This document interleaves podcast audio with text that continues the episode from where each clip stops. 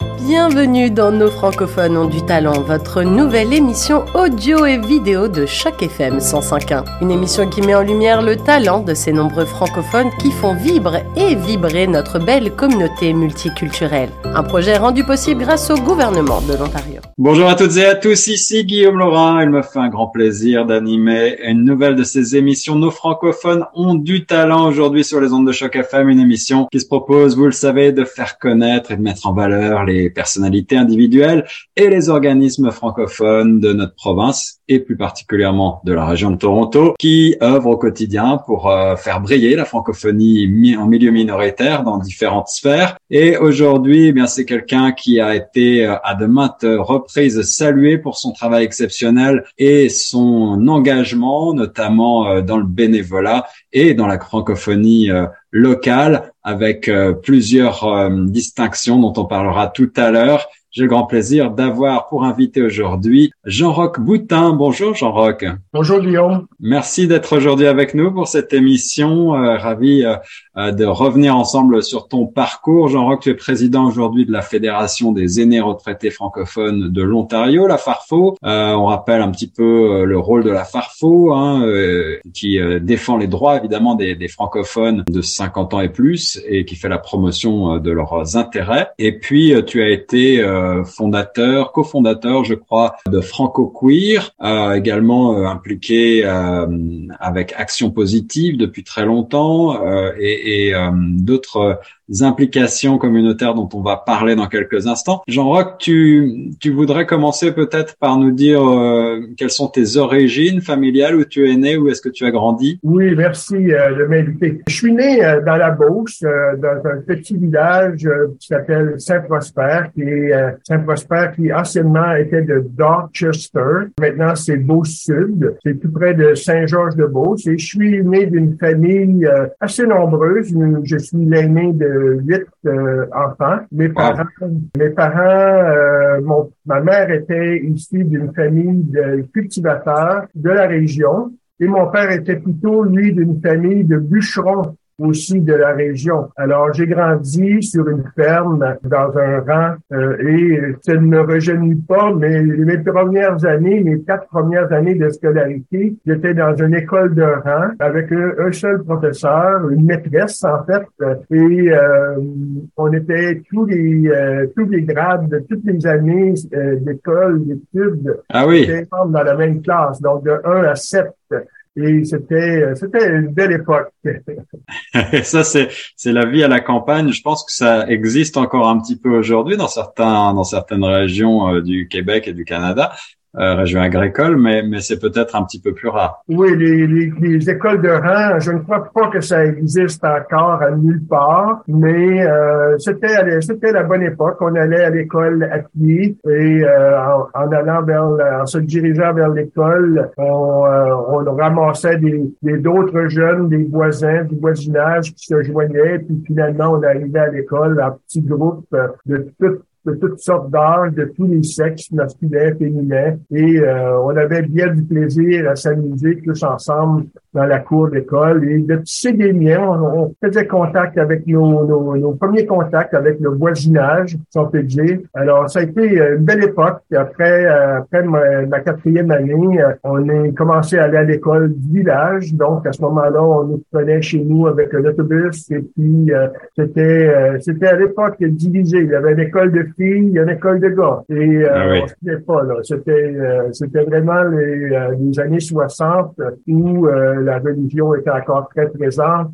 Et puis, c'était strict dans les, la séparation entre les hommes et les, les jeunes femmes et les jeunes hommes pour éviter les tentations, nous disait-on. Alors on va parler, je pense, tout à l'heure de, de, la religion et de la place qu'elle a euh, qu'elle a eue, en tout cas dans ta vie.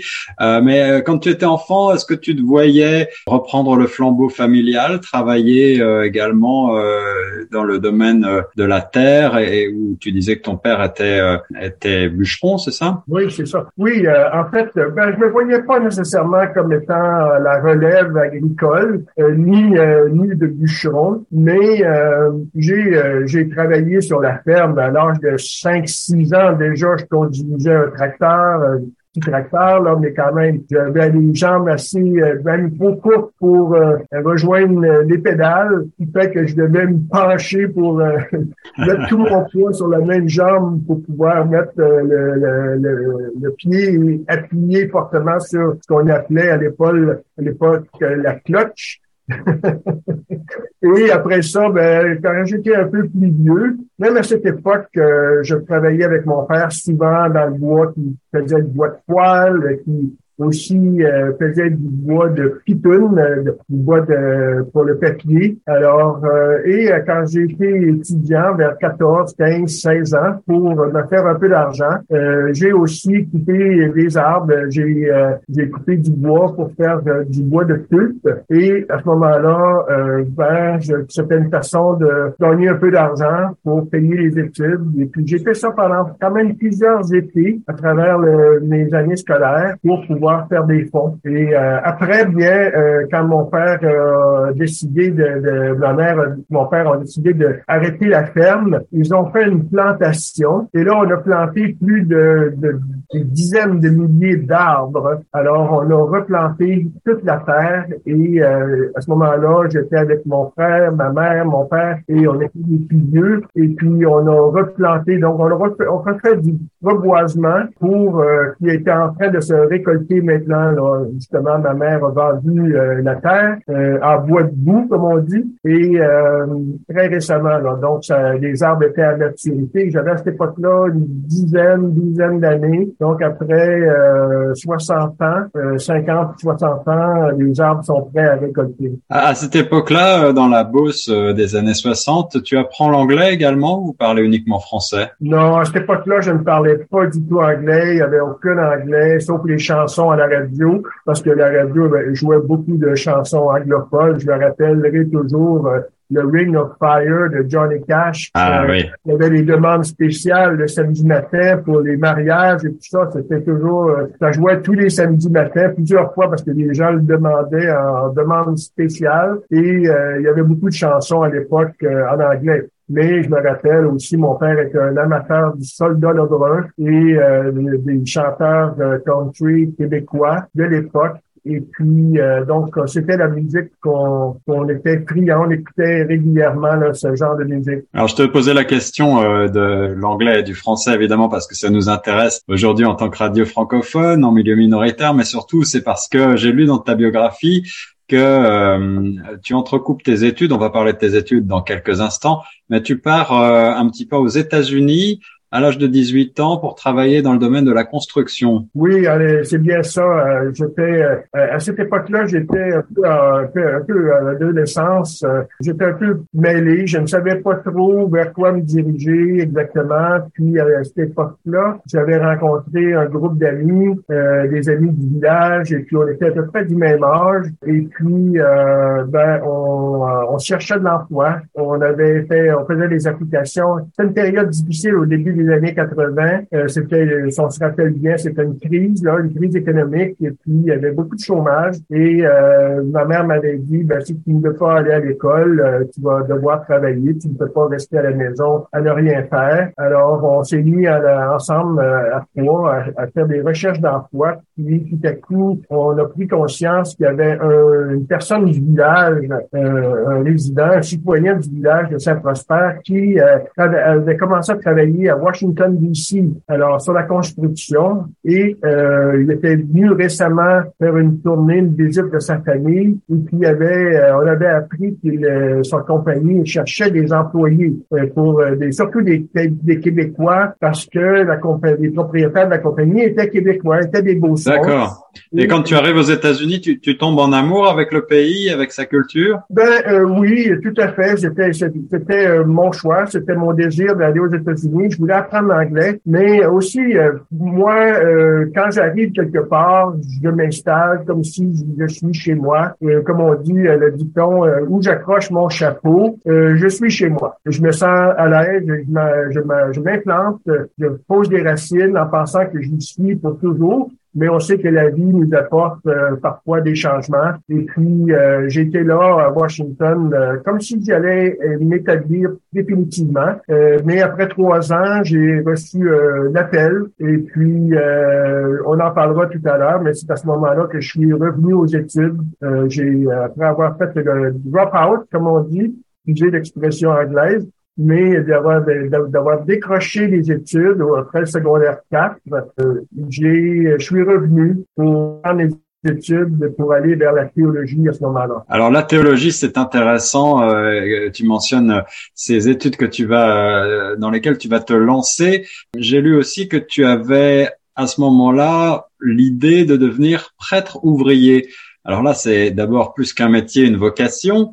Euh, ça m'intéresse de ce point de vue-là, bien sûr, de te demander. Euh, bah, tu expliquais que tu, tu viens d'une famille et d'un milieu euh, où la religion était euh, importante.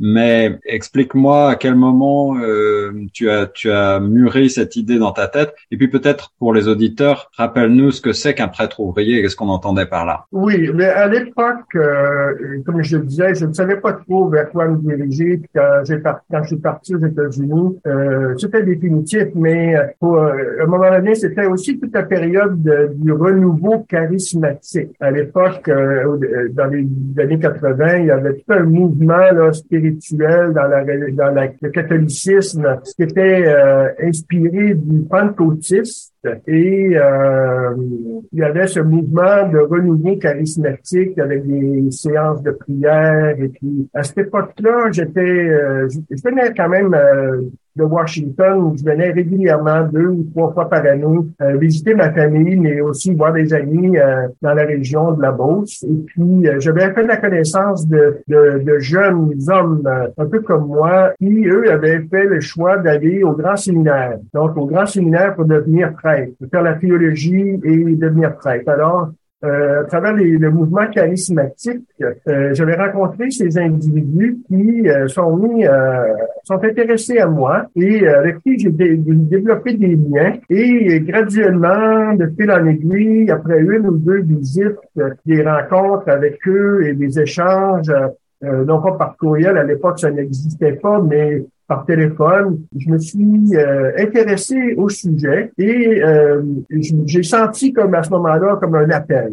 J'avais, euh, faut dire aussi que dans tout ce contexte-là, euh, toute la question sexuelle qui était déjà en ébullition parce que j'avais déjà sorti avec des, jeunes filles, j'avais même euh, frôlé le mariage, à un moment donné, pensé au moins à, me marier avec une, euh, une femme, une jeune femme du, euh, de la région. Et je savais déjà que j'étais homosexuel. Je savais déjà que j'étais attiré vers les hommes, même depuis longtemps, depuis ma jeunesse. J'avais une attirance particulière pour les hommes, mais ce n'était pas bien vu, euh, ce n'était pas encouragé certainement. Et à ce moment-là, j'étais euh, j'étais ambivalent, j'étais vraiment indécis. Et c'est à ce moment-là que dans ma réflexion, je me disais, écoute, euh, je, me suis, je suis attiré vers les hommes, mais ça, je ne veux pas parce qu'il y a trop de, euh, il y a trop de discrimination, il y a trop de, trop d'insécurité par rapport à ça, puis ma mère n'encourageait certainement pas non plus. Euh, et puis, mais euh, je n'étais pas non plus au, attiré vers les femmes. Euh, je l'étais, mais pas assez pour vraiment m'engager, puis d'avoir une double vie, parce que consciemment, je savais que j'étais gay. Déjà, c'était pas ça. Et, et, euh, on a déjà parlé dans cette émission euh, de, de, la problématique de l'homosexualité euh, dans les années 60-70 au Canada.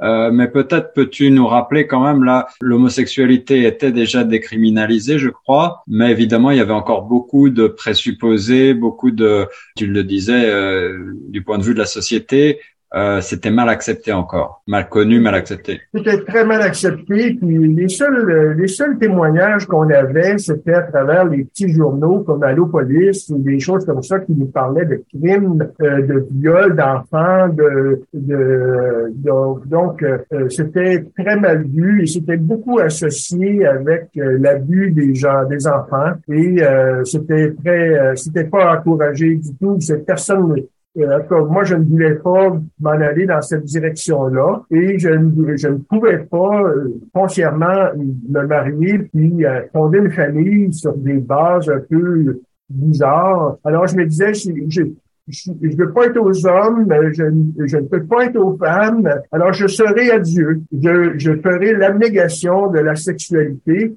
Et c'est dans cette optique-là que euh, j'ai entrepris la théologie pour justement trouver un havre où je pouvais être euh, moi-même. Et, en même temps, la prêtrise était un milieu d'hommes. Il n'y avait pas de sexe comme tel, mais c'était un milieu d'hommes. Il y avait de l'amitié en femmes et euh, la vie était la vie commune parce que j'étais dans une, euh, communauté religieuse et j'étais entouré de séminaristes qui, euh, c'était plus des hommes, très peu de femmes. On avait des amis de femmes. On, côtoyait des femmes pour, le, pour chanter, pour s'amuser, pour sortir, aller au resto, mais c'était pas dans l'optique de fonder une famille, d'avoir du sexe ou quoi que ce soit. Euh, mais, mais, mais, pour bien pour bien rappeler les choses, remettre les choses en perspective, évidemment, à l'époque euh, et encore maintenant, euh, la religion, d'une manière générale, la religion catholique et l'homosexualité ne font pas forcément très bon ménage. La, religion ne reconnaît toujours pas l'homosexualité. Tu, me,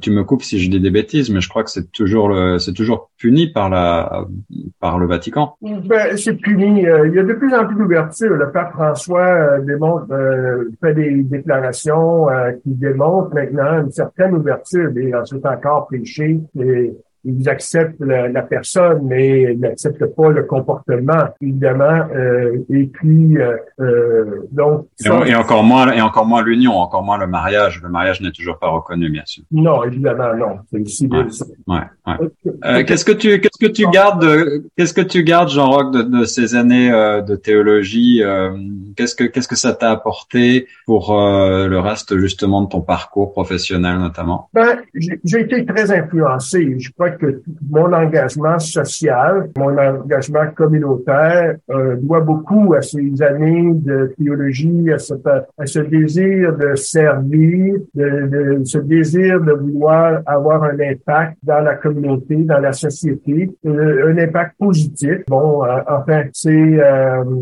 c'était ça qui, qui, était la motivation euh, derrière tout ça. C'est encore, je pense, très présent, même si je ne suis pas une personne qui est religieuse, euh, mais j'ai une spiritualité et, euh, je peux certainement euh, pas me qualifier d'une personne spirituelle, mais je ne je n'adhère pas à une religion formelle comme avant. Bon, j'ai été baptisé, je suis j'ai grandi dans un milieu catholique, je connais les principes, je connais les commandements de Dieu et de l'Église, et mais c'est pas quelque chose qui m'inspire présentement. ce qui m'inspire plus, c'est l'engagement communautaire c'est c'est l'amour du prochain, mais l'amour de, mes, semblables, de vouloir aider les plus vulnérables. Ça, ce sont euh, mes grandes motivations spirituelles. Alors, cet engagement communautaire, on va en parler, mais euh, pour finir sur euh, tes années d'études, je, je, crois que tu as finalement bifurqué et tu as choisi de t'intéresser déjà euh, à, à, ce qu'on appelle la gérontologie, euh, c'est-à-dire euh, bah, l'étude des personnes aînées et, et leur prise en charge du point de vue, de différents points de vue d'ailleurs. Tu as fait une maîtrise en service social, c'est bien ça? Oui, j'ai un travail social à l'Université Laval. J'avais été conseiller euh, à ce moment-là euh, aussi, c'est tout de suite, euh, pas très longtemps après mon coming out. J'ai fait mon coming out tardivement, même à travers toutes ces expériences. j'ai quand même pris le temps, là, parce que la théologie, ma vie en communauté religieuse, ça a duré pendant 6-7 ans, tout le temps. Et mon travail aux États-Unis, euh, jeune adulte vers 21, 22 ans, ça a duré 3-4 ans aussi. Donc, euh, quand euh, pour pour la théologie, à ce moment-là, ça a été, ça a été comme une étape, une étape là, dans ma vie qui a fait en sorte que ça m'a propulsé. Et puis, je, après, j'ai commencé à m'intéresser au travail social. Parce que au fond, au fond de moi-même, quand je voulais être prêtre ouvrier, c'est-à-dire un prêtre dans la communauté qui travaille en usine ou qui travaille, euh, qui, utilise, qui vit, euh, qui s'implique dans un emploi et, et, qui fait en même temps euh, un rayonnement spirituel, un, rayonnement euh, de, la, de la religion catholique, évidemment, pour aider les plus euh, défavorisés, les sans-abri, les pauvres, les démunis, tout ça, à ce moment-là, pendant toute ma théologie, j'étais impliqué euh, à Québec, dans la ville de Québec, avec euh, la maison Revie, qui était une maison pour sans-abri, euh, où j'allais faire du bénévolat régulièrement chaque semaine. j'étais impliqué aussi auprès des jeunes dans un, au collège où j'étais, avec la communauté où j'étais engagé. Il y avait un collège avec des jeunes étudiants résidents alors, on faisait de la pastorale, on faisait de l'animation, on faisait du sport pour aider euh, l'éducation de ces jeunes euh, adolescents, euh, jeunes adultes. Alors, ça a été, ça a été vraiment une étape qui m'a permis là, de, de développer des capacités d'engagement social, d'engagement communautaire. Et c'était vraiment vers ça que, que je voulais me diriger. Je voulais avoir un impact dans le monde. En fait, presque pour dire changer le monde, une personne à la fois là, dans, dans, dans ma ville où j'étais. Euh, alors donc, euh, une fois que cet engagement-là euh, est devenu, c'est devenu clair dans ma tête que j'étais gay. Et après avoir fait mon noviciat dans cette communauté religieuse, avoir pris une année là, euh, après avoir vécu avec eux pendant cinq ou six ans, euh, comme étudiant en théologie au bac, un peu à la maîtrise, j'étais, j'étais aussi devenu enseignant de catéchèse. J'ai fait un petit stage de six mois comme enseignant de catéchèse, mais en tant que gay, non affirmé, et dans ce milieu-là, avec des jeunes, des adolescents, j'étais très nerveux, j'étais anxieux d'être découvert d'être accusé de quoi que ce soit. C'est à ce moment-là que j'ai rencontré un ami qui était un, prêtre qui avait sorti des ordres et qui était devenu un travailleur social et qui était maintenant à l'époque directeur d'un CLSC à Québec et qui me dit, euh, il était en couple avec un autre homme et il me dit, écoute Jean-Roch, euh, on voit on voit très bien que tu n'es pas fait pour l'enseignement de la catéchèse ou de la religion. Euh, moi, je te conseille de te diriger vers la, la gérontologie, reprends tes études, va faire ta maîtrise. J'avais parce que j'avais déjà une maîtrise en pastoral, dire. J'avais un bac en biologie, maîtrise en pastoral, donc ça faisait sept ans d'études, euh, cinq ans d'études, pardon, et euh, plus du noviciat et tout ça. Et cet ami-là me dit, écoute, euh, je pense que tu serais très heureux à, travailler avec les personnes âgées. Et euh, la gérontologie, c'est un domaine d'avenir. Tu ne manques pas de travail là, pour les, les 50, 60 prochaines années Ça, c'était un conseil euh, visionnaire, mais, mais bien, euh, bien senti. Alors, euh, cet ami, c'est un petit peu, on peut le dire, une sorte de mentor peut-être pour toi. Absolument. C'est cette personne-là, on était, on était proches pendant plusieurs années.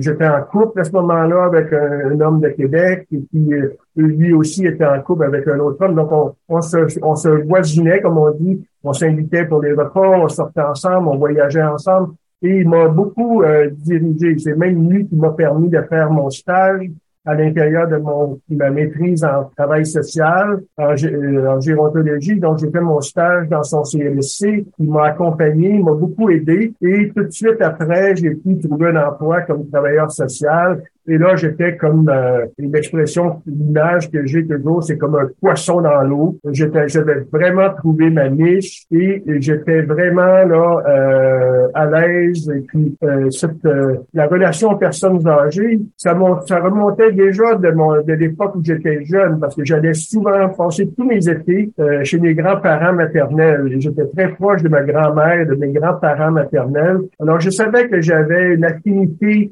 foncière, un attirance vers les personnes âgées, que je me sentais bien avec elles, que j'avais une relation intime, euh, proche avec mes grands-parents. Alors, ça avait, c'est ça qui a motivé mon choix, puis d'ancrer ma décision parce que là, il fallait que je reprenne encore les études pour deux autres années supplémentaires. Et euh, donc, ça faisait maintenant sept ans d'études universitaires euh, après mon secondaire et mon collégial. Donc, en tout, ça me faisait presque 22 ans de scolarité à la fin de ces études-là. Donc, et tout de suite, j'ai pu me, trouver un emploi et euh, j'ai travaillé avec les personnes âgées, avec le maintien à domicile au Québec, dans les CLSC pendant quelques années. Puis après ça, à Toronto, ici, à partir de 92, j'ai travaillé auprès des personnes âgées et maintenant, euh, je continue sur cette lancée qui a, qui débuté au début euh, des années 80 finalement. Alors on va on va en parler, on va parler de ton travail évidemment avec la Farfo ici, mais euh, tu disais tu t'es installé après ces études en plusieurs parties un temps euh, en tant que travailleur social au Québec. C'était euh, c'était dans quelle ville que tu étais à ce moment-là? Euh, J'étais dans la ville de Québec. Dans la ville de Québec, ok. Et alors pourquoi quel a, quel a été le déclic pour venir à Toronto Est-ce que c'est c'est en rapport aussi avec ta sexualité? C'était l'image de Toronto comme ville particulièrement ouverte, tolérante, accueillante. Est-ce que c'était déjà comme ça à cette époque-là ou est-ce que ça n'a rien à voir? Euh, ça, ça avait peut-être un petit peu à voir, mais pas tellement. Euh, cette époque-là, faut dire qu'on est en pleine période du VIH-Sida. Là, hein? C'est début des années, euh, fin des années 80, début des années 90. Et en 91, j'ai perdu mon conjoint de 10 ans qui était avec moi au Québec et puis qui m'avait euh, on était ensemble déjà pendant mes études euh, en, travail social. Et donc, il m'avait supporté pendant ces deux années d'études. Et puis, euh, lui, il est décédé en 1991, le 1er décembre 1991. Et à ce moment-là, j'avais deux amis très proches de Québec qui avaient déménagé à Toronto et que je venais visiter de temps en temps. Rappelez-vous, été à Washington DC, euh, j'étais dans des grandes villes américaines, anglophones. J'aimais beaucoup l'anglais. Hein, J'aime beaucoup l'anglais. Et euh, j'avais appris l'anglais euh, à Washington pendant les trois, quatre années que j'étais là. Et donc, euh, de, de revenir, de, pour déménager à Toronto, c'était comme c'était comme vivre dans un milieu anglophone, mais au Canada, où on peut avoir accès aux services en français, ce qui n'était pas le cas à Washington. On n'avait pas de journaux, on n'avait pas de radio. De temps en temps, quand la température était belle, on pouvait prendre CJBC à distance. Là, euh, on pouvait entendre à 6 heures le matin CJBC. J'avais même fait des commentaires à un moment donné sur les ondes. À cette époque-là, on parle de 93, 92, 80, euh, désolé, excuse-moi, 82, 83. Donc, c'était euh, vraiment là, une période de temps, euh, même bien avant, c'était au 70. Parce que les années de Washington, c'était 71 jusqu'à 74. Donc, à ce moment-là. Et puis, pour moi, de venir à Toronto, c'était... Je venais souvent visiter mes amis en vacances pour une semaine ou deux. Et j'aimais la ville de Toronto. À l'époque, c'était une ville très propre, très clean. Euh, c'était un peu homophobe, mais... Euh... C'était homophobe encore à cette époque-là. C'était... Il y avait déjà le quartier du, du village. Il y avait déjà un petit peu tout ça ou pas trop? Ça commençait un peu, mais je me rappelle très bien d'une, de l'expérience que j'avais en, en sortant de, la rue Church, justement, à Toronto, me vers mon ami, et puis je marchais sur le trottoir, et puis euh, mon ami, je me détournais, parce que quelqu'un marchait derrière moi, et puis euh, je me détourne une fois ou deux de côté pour voir qui était derrière moi. Et là, l'homme qui était derrière moi me dit « You faggot, stop looking at me ». Alors, euh, je peux donner un exemple. C'était encore, on était sur les bords du village D de Toronto. Beaucoup de chemin parcouru là, j'imagine. Euh, sur le sur l'aspect francophone, maintenant, Jean Roch, tu disais au début des années 90, il y avait déjà des services en français à Toronto.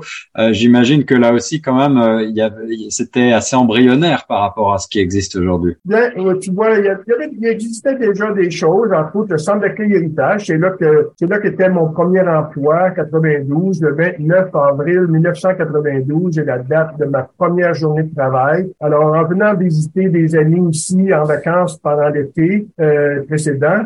Euh, j'apprends que et là mon, mon, conjoint était décédé du VIH en 91, donc euh, au, printemps 92, je reçois une invitation de mon ami qui m'envoie l'affichage de poste. On cherchait un travailleur social, coordinateur des bénévoles au centre d'accueil héritage en gérontologie. Alors tout de suite, j'ai vu ça comme un appel et je suis venu sans faire application, je suis venu rencontrer la direction et après une entrevue informelle, j'ai fait application de façon formelle et quelques mois plus tard, je recevais euh, l'offre d'emploi. Et là, j'étais vraiment, euh, c'était, euh, c'était un rêve qui se réalisait. C'était vraiment là, un rêve qui se réalisait. Moi, travailler à Toronto, dans une belle grande ville américaine, nord-américaine, je devrais dire, et où il y a des services en français, on a des journaux francophones, l'Express existait, euh, Choc n'existait pas, mais CJBC existait, TFO. C'était le début, oui, oui, oui, les premières, les premières heures de la coopérative. Donc, tu t'engages avec, euh, enfin, tu commences à travailler à ce moment-là avec Centre Accueil Héritage. J'ai eu la chance euh, d'interviewer il y a pas très longtemps euh, Barbara Secarelli. Ton travail consiste en quoi, en deux mots, à ce moment-là, Jean-Roch? Tu es auprès des personnes aînées, tu euh, tu travailles dans le domaine euh, davantage de la santé ou davantage euh, de la santé mentale ou des services. Qu'est-ce que, en quoi ça consiste exactement? Ben, En tant que francophone, on était très généraliste parce qu'on touchait un peu à tout, mais le, le cœur du travail, c'était vraiment l'aide à domicile, donc d'aller rencontrer les personnes âgées chez elles et pour les aider à, à réfléchir sur leur avenir, sur les évaluer leurs besoins et euh, recommander des, des, euh, des, services, des options pour pouvoir continuer à avoir une vie euh, dans la communauté, de pouvoir avoir de l'aide selon leurs besoins. Et aussi, ben, à ce moment-là, on faisait des références pour la place Saint-Laurent, pour des, des appartements subventionnés et on les recommandait pour des activités sociales, les clubs de l'âge d'or ou d'autres organisations on, faisait des recommandations pour le home care, les soins à domicile formels euh, du gouvernement. Et à ce moment-là, mon rôle était à temps partiel comme travailleur social et à temps partiel comme coordinateur des bénévoles. Alors, euh, graduellement, j'ai monté toute une équipe de bénévoles euh, et je, vraiment, je pense que j'avais fait une différence auprès des personnes que j'ai aidées, les personnes âgées, mais aussi en, en créant un réseau de bénévoles qui, euh, faisaient des tâches à travers des programmes de visite amicale, de transport, euh, de repas communautaires et, et ainsi de suite. Donc, euh, à ce moment-là, je me rappelle, dans, les dernières années, euh, j'avais mis en place tout un programme, structuré un programme de bénévolat qui fonctionne toujours. Et à ce moment, après ça, j'avais environ 150 personnes âgées dont je m'occupais dans mon qu'on appelle le caseload, la charge de cas, comme travailleur social, mais j'avais aussi pas loin d'une centaine de bénévoles qui faisaient dans les 10, 15, 20 000 heures de bénévolat par année. Et euh, je coordonnais le tout du mieux que je pouvais, évidemment. Avec mes collègues, on était une petite équipe. À ce moment-là, le centre d'accueil héritage n'était pas aussi important qu'aujourd'hui. Il y avait moins de programmes, moins de personnel. Je pense qu'il y avait cinq ou six, sept personnes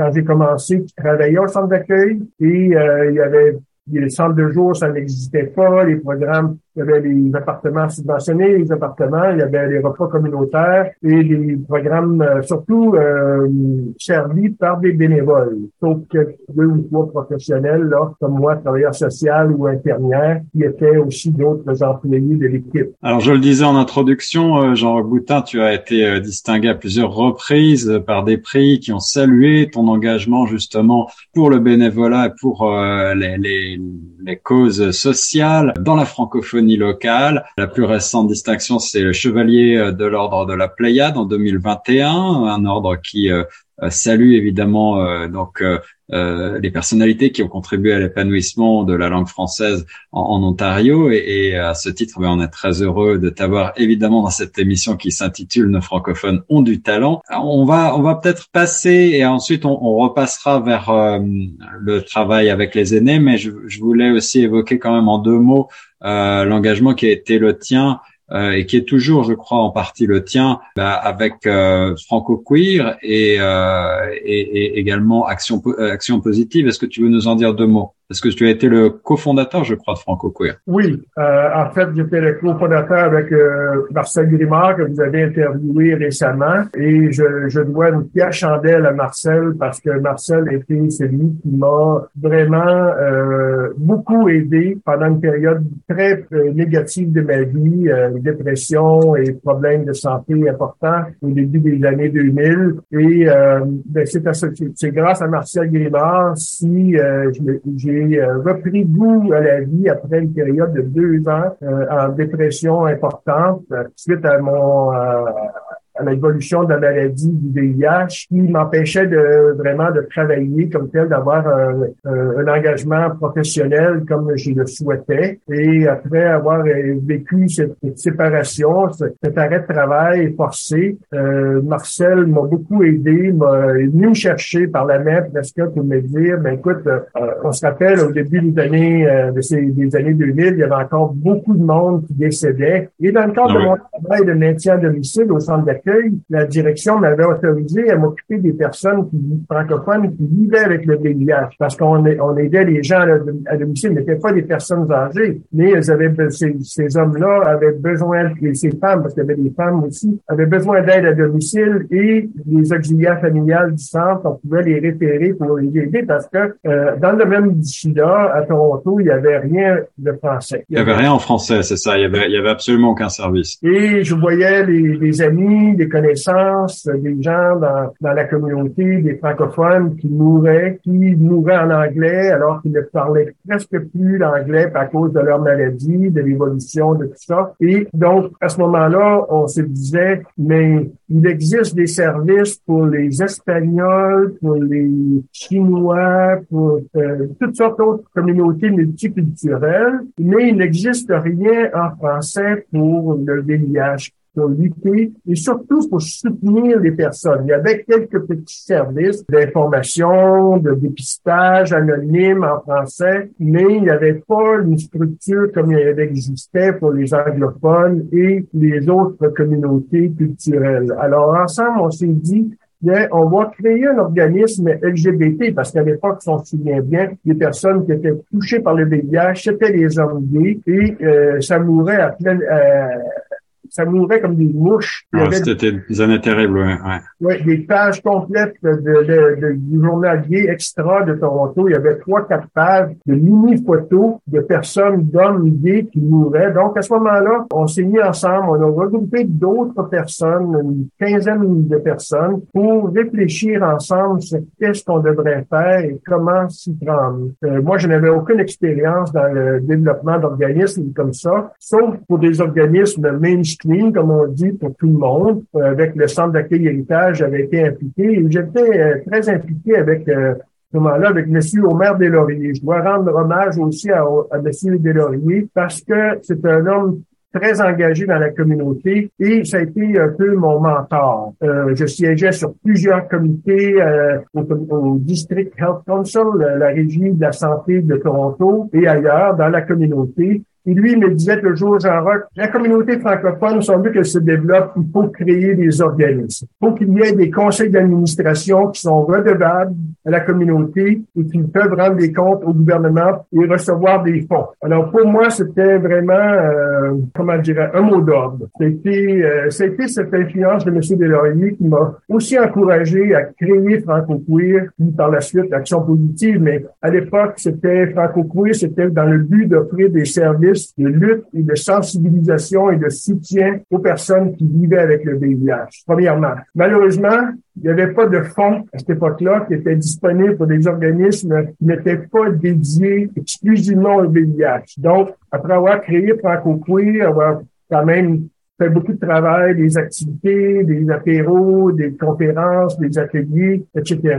Et rassembler plus près de 1000 personnes finalement qu'on avait sur notre liste d'envoi euh, des, des, des, de la communauté LGBT, mais aussi des alliés. Et à ce moment-là, euh, on a appris qu'on pouvait pas faire de demande de fonds pour lutter contre le VIH. Et surtout de donner du soutien aux personnes qui étaient atteintes. Alors, on, on s'est tourné vers, euh, on s'est, on s'est décidé de, de créer une nouvelle organisation c'était difficile parce qu'on avait, euh, on avait à peine créé Franco Queer et on s'est mis d'aplomb pour créer Action Positive.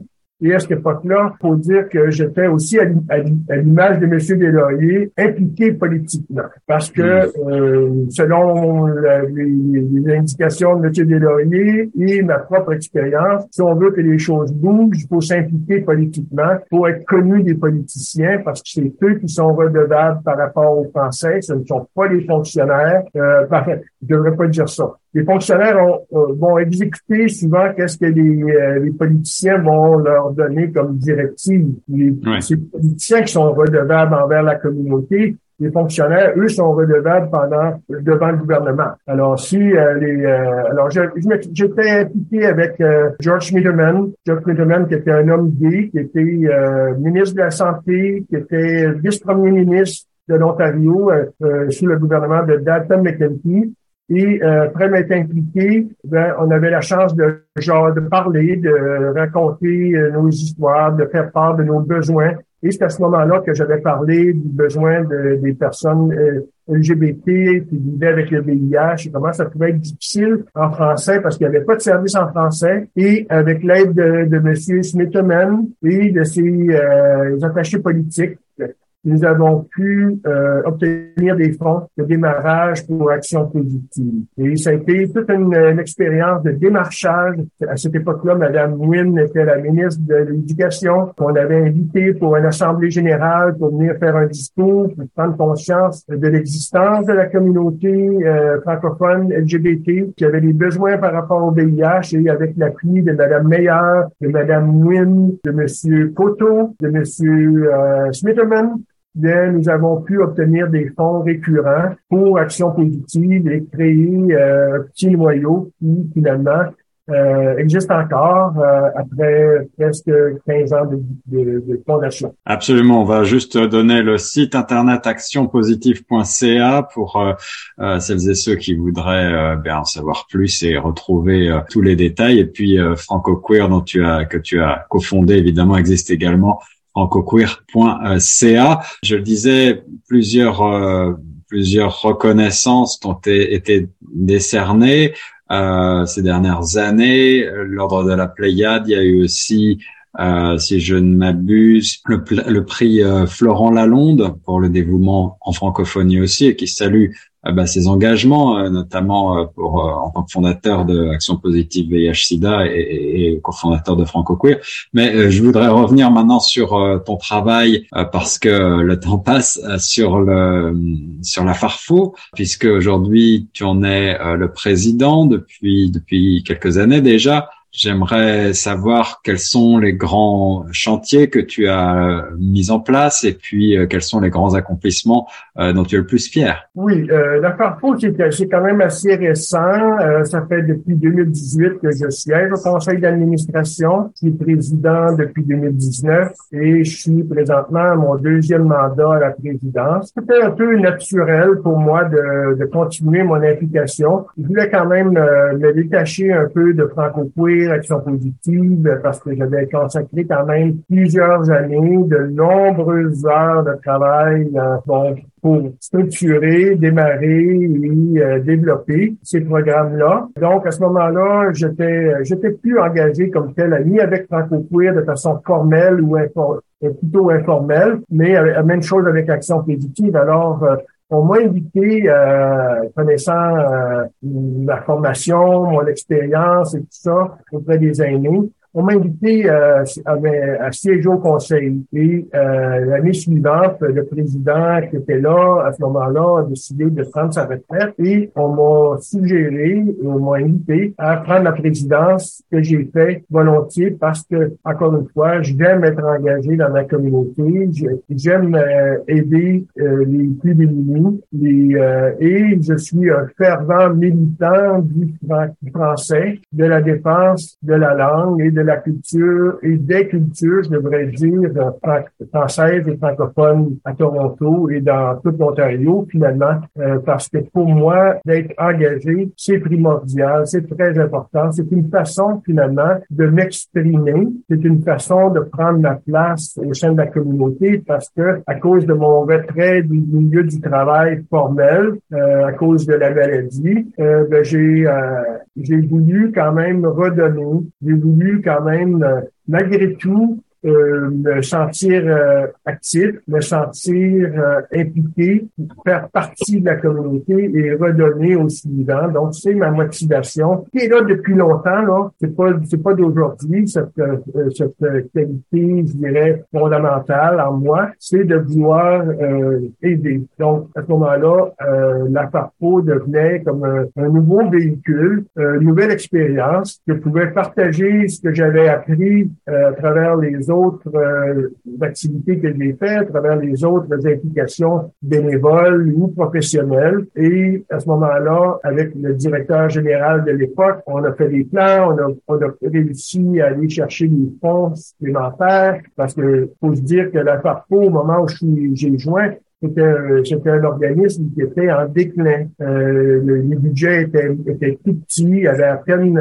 à peine des budgets suffisants pour payer décemment une direction générale, des petits projets pour euh, animés par des consultants, des, des gens souvent des bénévoles. Euh, donc, le budget était moins de 100 000 dollars. Et euh, avec l'aide de, de M. Fontaine et de son épouse, Suzanne, on a vraiment été chercher des fonds supplémentaires. On a fait des démarches rencontrer des ministres, des députés, des sous-ministres, des hauts fonctionnaires euh, et, euh, pour euh, attirer l'attention des besoins de la francophonie, des aînés de la francophonie et de la FARPO pouvait être un véhicule qui, avait quand même 40 ans d'existence et qui vivait un moment peut-être un peu difficile, mais euh, donc, ensemble, on s'est resserré les coudes et puis on a obtenu des fonds. Pour aujourd'hui, euh, notre budget frôle le million de dollars après cinq ans. Félicitations, extraordinaire euh, remontée en puissance, effectivement.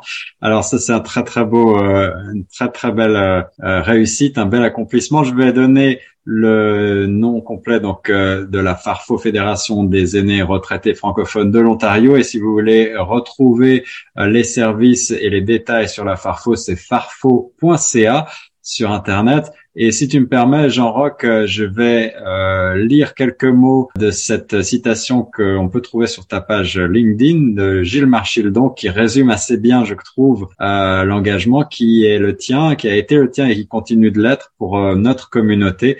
Jean Roch est l'incarnation même du bénévolat engagé et du leadership communautaire généreux. C'est un rassembleur de premier ordre. Il possède une vision éclairée, mais flexible et déploie une énergie débordante. C'est un véritable moulin d'idées pluie, un génie des relations publiques, une description dithyrambique qui euh, résume bien, je trouve, ta carrière et qui euh, trouve toute sa place évidemment dans notre émission Nos francophones ont, du talent. Est-ce que tu as un mot de la fin pour nos auditeurs, Jean-Roch? Bien, je veux remercier euh, Choc FM que j'ai aidé aussi. J'ai été impliqué euh, pendant quelques années, pas longtemps, mais quand même un moment crucial, un moment charnière dans l'existence de, de Choc FM.